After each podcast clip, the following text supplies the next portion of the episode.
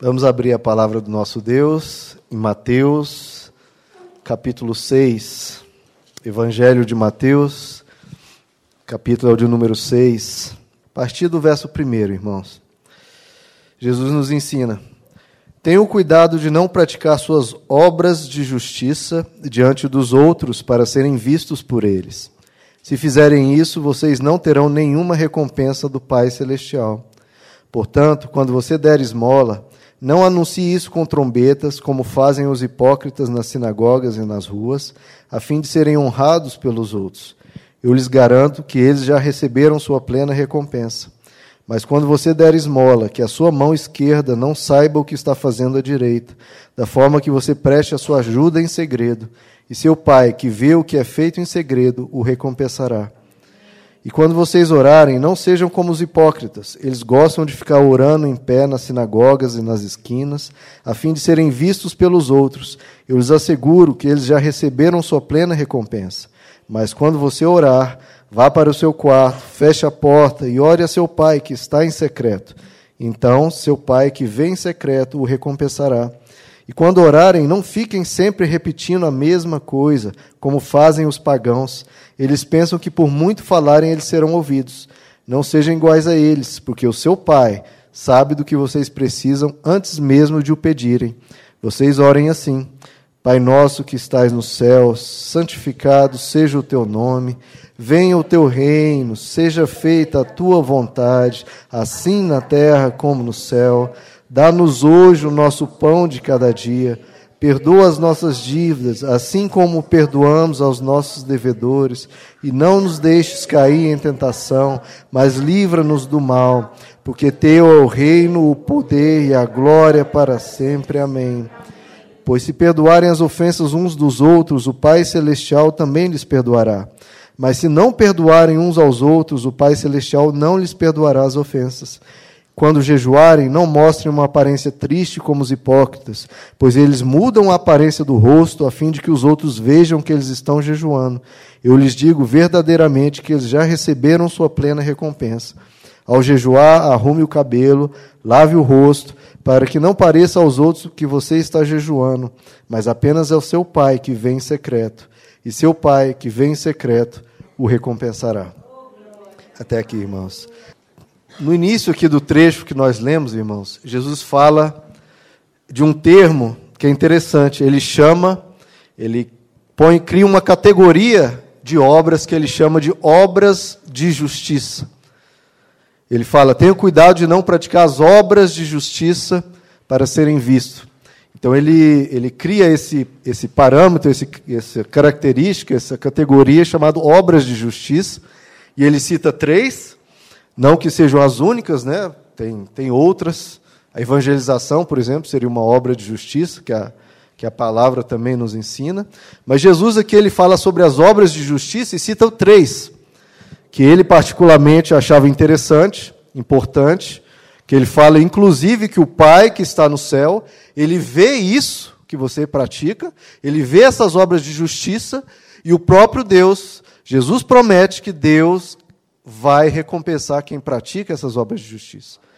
Então ele fala que Deus está observando a todos nós, o que nós fazemos no nosso dia a dia, e ele vê e se alegra quando nós praticamos essas obras de justiça. E Jesus nos fala sobre três obras de justiça.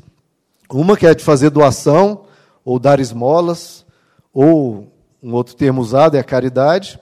O segundo é a oração, e o terceiro, o jejum.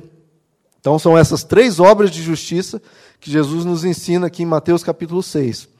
A caridade, ela resume, caridade, a doação, é, resume basicamente o nosso relacionamento com o próximo, como a gente age quando vê alguém é, em dificuldade, precisando de uma atenção, precisando de um cuidado, precisando de uma ajuda, como a gente age diante do próximo, porque um dos grandes mandamentos que Jesus nos ensinou foi amar ao próximo como a nós mesmos. E se nós amamos ao próximo como a nós mesmos, o amor é algo que move o ser humano a agir. Né? O amor que não age realmente é um, um amor da boca para fora. O segundo obra, a segunda obra de justiça é a oração, que nos ensina como a gente lida com as nossas preocupações, com os nossos anseios, com as nossas dificuldades. Você tem um problema, você tem uma questão, você tem uma angústia. Como você reage diante disso? Jesus nos ensina que a forma correta de reagir diante disso não é nos preocupar, não é nos descabelar, é levar isso a Deus. É você orar, conversar com Deus, expor isso diante de Deus e o Pai que vem em secreto te recompensa. E o terceiro, a terceira obra de justiça é o jejum, que nos leva a consagrarmos a Deus, a dedicarmos um período para uma busca especial a Deus e nos leva a mortificar o nosso corpo, né?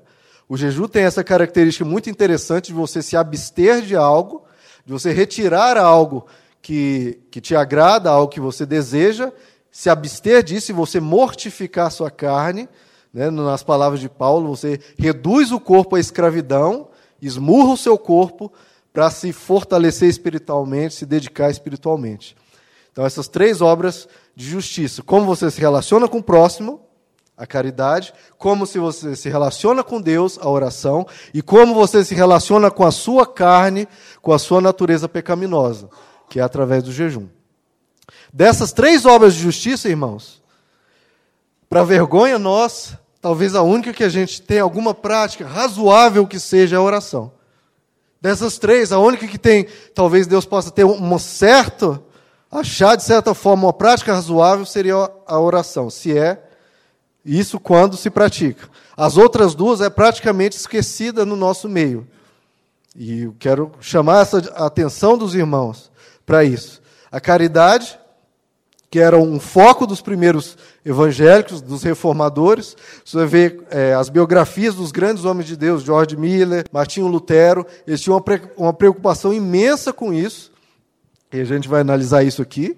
E hoje está abandonado os, os evangélicos, os protestantes, eles tinham isso uma força muito grande, irmãos. A sociedade admirava eles, porque em relação a isso, eles davam banho nos católicos, nos espíritas. E hoje o que, que aconteceu? Inverteu. Os católicos e os espíritas dão um banho nos evangélicos.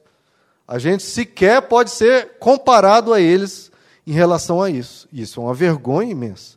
É contra a nossa história cultural como protestantes, como é, servos de Deus. E o outro, jejum, que é uma prática que neste mundo secular, materialista, tão focado nas suas preocupações do dia a dia, com o trabalho, etc., está muito abandonado. Muito abandonado. E aí a pessoa não sabe como, como resistir tentações, não sabe como se consagrar a Deus, não sabe desenvolver sua vida espiritual. Por quê? Porque abandona as ferramentas que a palavra nos ensina que Jesus nos ensina as obras de justiça. Tudo isso que a palavra ensina, irmãos, é para ser praticado e tudo isso funciona. Se você colocar na sua vida, a sua vida espiritual é transformada